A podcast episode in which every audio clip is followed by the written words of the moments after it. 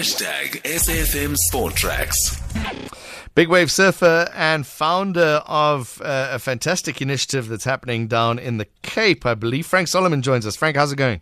I'm great, thanks, Neil. Uh, I was joking about the, the big wave surfing when these big storms come through, but is that something you get excited about? Yeah, I definitely get excited about surfing big waves, but yeah, um, unfortunately not at the moment, obviously. Uh, what's the what's the biggest you've done? um, probably like 50 foot waves in uh, in Hawaii. 50 foot. What's that in real person's measurements? It's hard to say because like surfers are kind of like 50 foot. the surfers kind of like uh, um, undersize the waves, you know. so you say it's like 20 foot Hawaiian, or but in reality it's probably you know 60 foot. So it's it's kind of calling the height is really difficult. So it's it's not like like a fisherman whose fish is always bigger than it really is.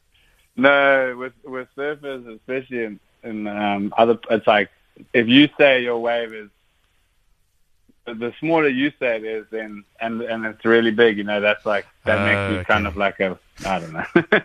50, 50 foot is 15.24 meters.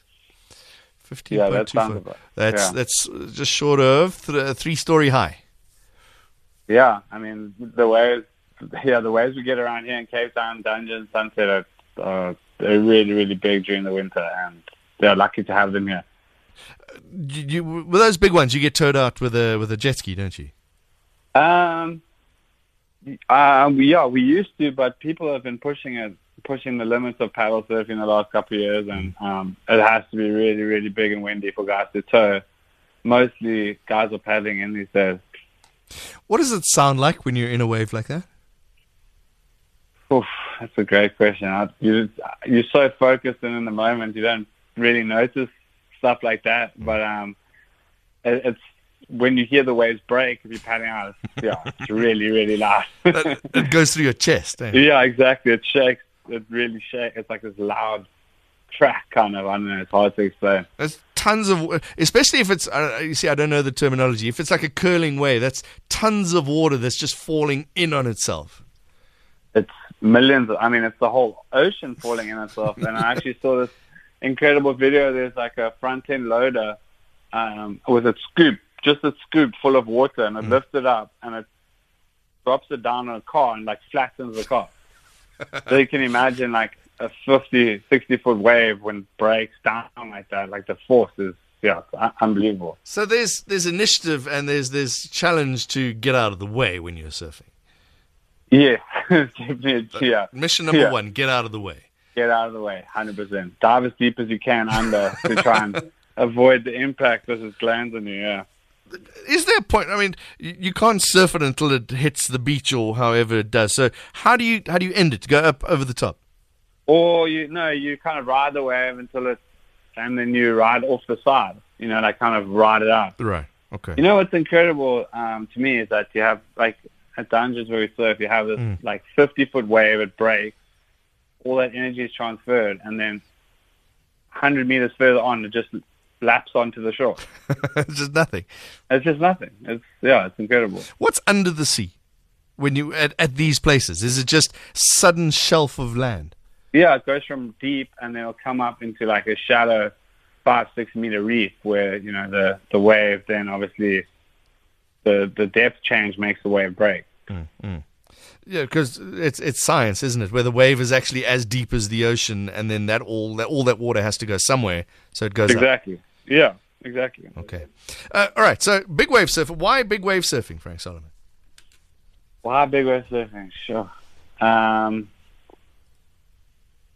Um, I grew up uh, in Hout Bay, London, and just kind of grew up life saving from my dad, and always obviously learned, you know, learned to surf from a young age, and um, I just kept seeing like less and less people out as the waves got bigger and bigger, and I felt comfortable, and um, yeah, I just felt comfortable. The bigger it got, and the bigger it got, the less people were surfing. So. yeah, it was just kind of something that I was drawn to. As opposed to going to Muizenberg on a Sunday, you decided let's go a little bit further out where nobody is. Exactly, exactly. Uh, yeah, that's exactly it. Now, and now tell us about this new initiative that you've started to to help the young underprivileged kids.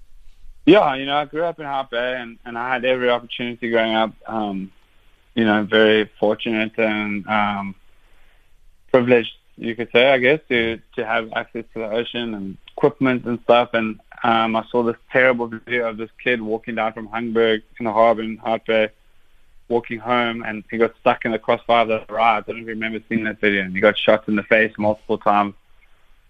And I was just, you know, something just, I was something just changed, and I was like, flip, you know, when I was a kid, I had all these opportunities, and I just felt I, I wanted to give the kids in the community the same opportunities I did growing up. Mm. And uh, yeah, I drove up and down the beach, had absolutely no idea what I was going to do, but I felt like I wanted to do something. And three years later, yeah, we have a really, really cool organization. I'm very proud of it. And what do you do? We, we basically create ocean-based opportunities for the youth. So we have a, a surf program together with Waves for Change. Um, we founded a life saving club.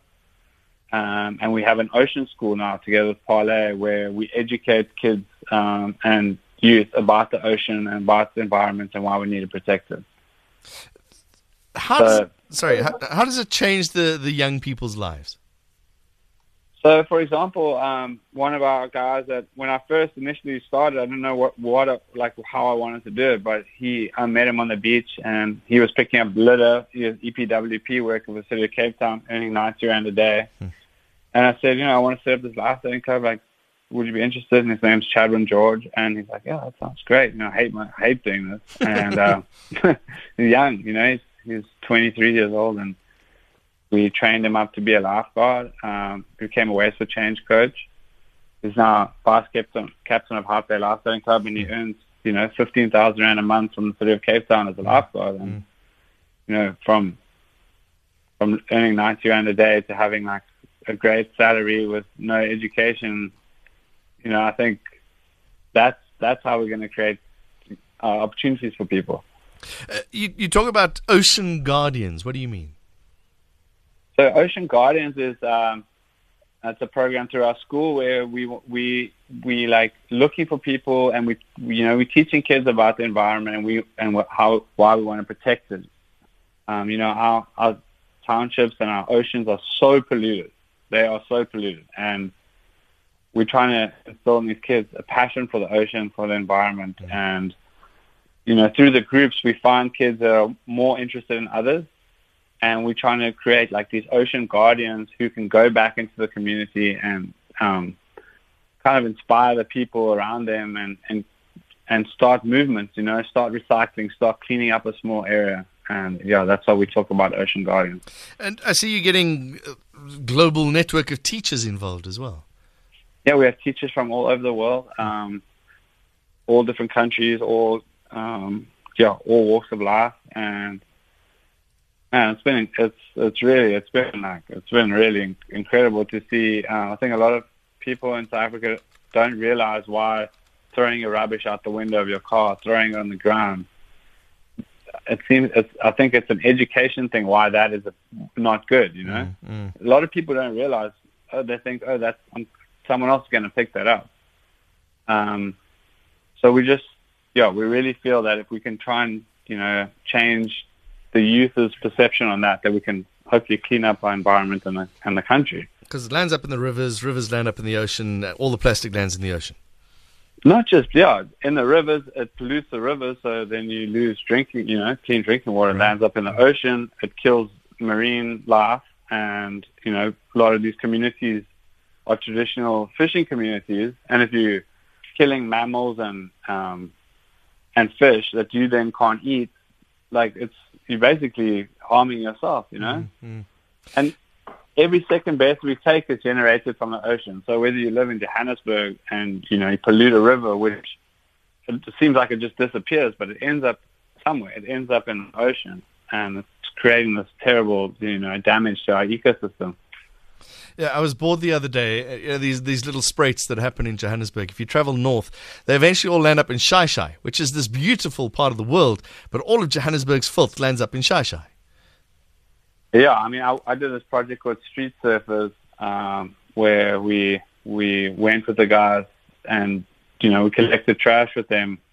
Uh, you know the guys that that ride on those boards. Yes, yeah. Yeah, um, and I went to some of the places where they live, and I honestly blew my mind. Like mm, how, mm. how filthy some of these places are, and how like these guys are living their lives, c- collecting other people's waste, collecting our rubbish. You know, we just throw it away. It's nothing. You, I like you know, a single-use water bottle. You you buy water at the shop. You drink it once. You throw it in the ground. Mm. You throw it in your bin. It takes five, six hundred years to decompose. I mean, it's it's a crazy situation that we're living in right now. Is that the, the Red Bull movie you're talking about, or is that another movie? No, this was called Street Surfers. Okay. Um, yeah, check it out. It's um, just I like I haven't spent much time in Johannesburg, and obviously there's not too many ways.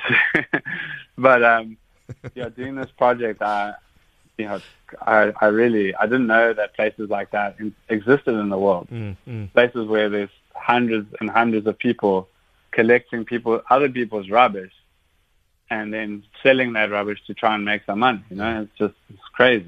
Uh, you took them to the ocean for the first time. Yeah.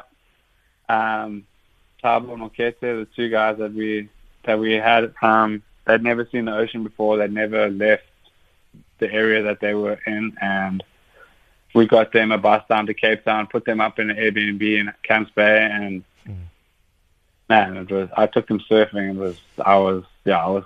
It was in tears. I mean, if you've never seen the ocean, never been on the beach, Sure. never seen anything except where you live in in one of those places, it, it was it was eye opening. Mm. Yeah. It's yeah, you you kind of told us. I see you're still raising money, by the way, at BackaBuddy for Street Surfers. So we'll talk about that in a moment. Yeah. Uh, it's one of those things where, I mean, you- you're obviously a very great person, Frank Solomon, because you could easily be living the life. You could be traveling the world, doing the big surf, maybe doing a circuit or something, and just enjoying the good life. It's was it a difficult decision to try and change the world one person at a time? No, I think uh, I don't think it was. Thanks, uh, that's very kind of you. I don't feel like I don't feel that way. Um, I think that that pursuit is is quite a selfish pursuit. You know, it's just you trying to chase waves, trying to chase Instagram followers and photos, and Mm.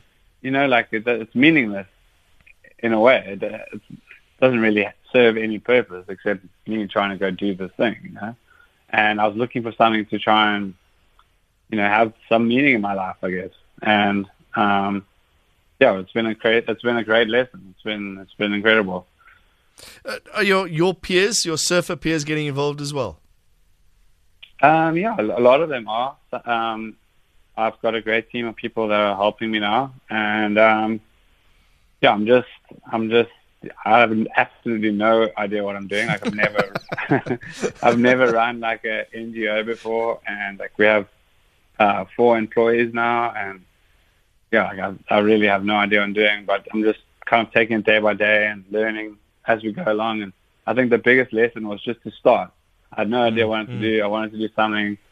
I was just like, okay, I'm just going to start the thing and see what happens. And that was that was a great lesson. What's that saying? Every journey begins with one step. Exactly. I think that honestly was the biggest lesson. Like, uh, I just decided to do something and then did it, and and then you know I could have thought about it for years about it, mm.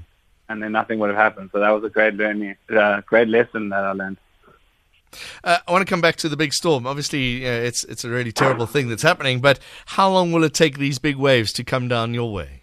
I don't think that those cyclones will really. It will be hard for it to bend around the Ah. Cape of Good Hope. Yeah. It'll be more uh, Durban and the the East Coast.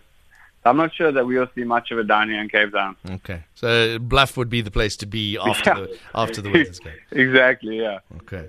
Uh, Frank Solomon, keep on doing your thing, and hopefully we'll see another movie come out. And and yeah, keep us entertained. Yeah. Thanks, man. I really appreciate it. You can check out what we do at sentinel-oceanalliance.org and yeah, check out Street Surfers if you haven't. Um, and yeah, hopefully don't throw your rubbish on the floor, everyone, and try and recycle where you can.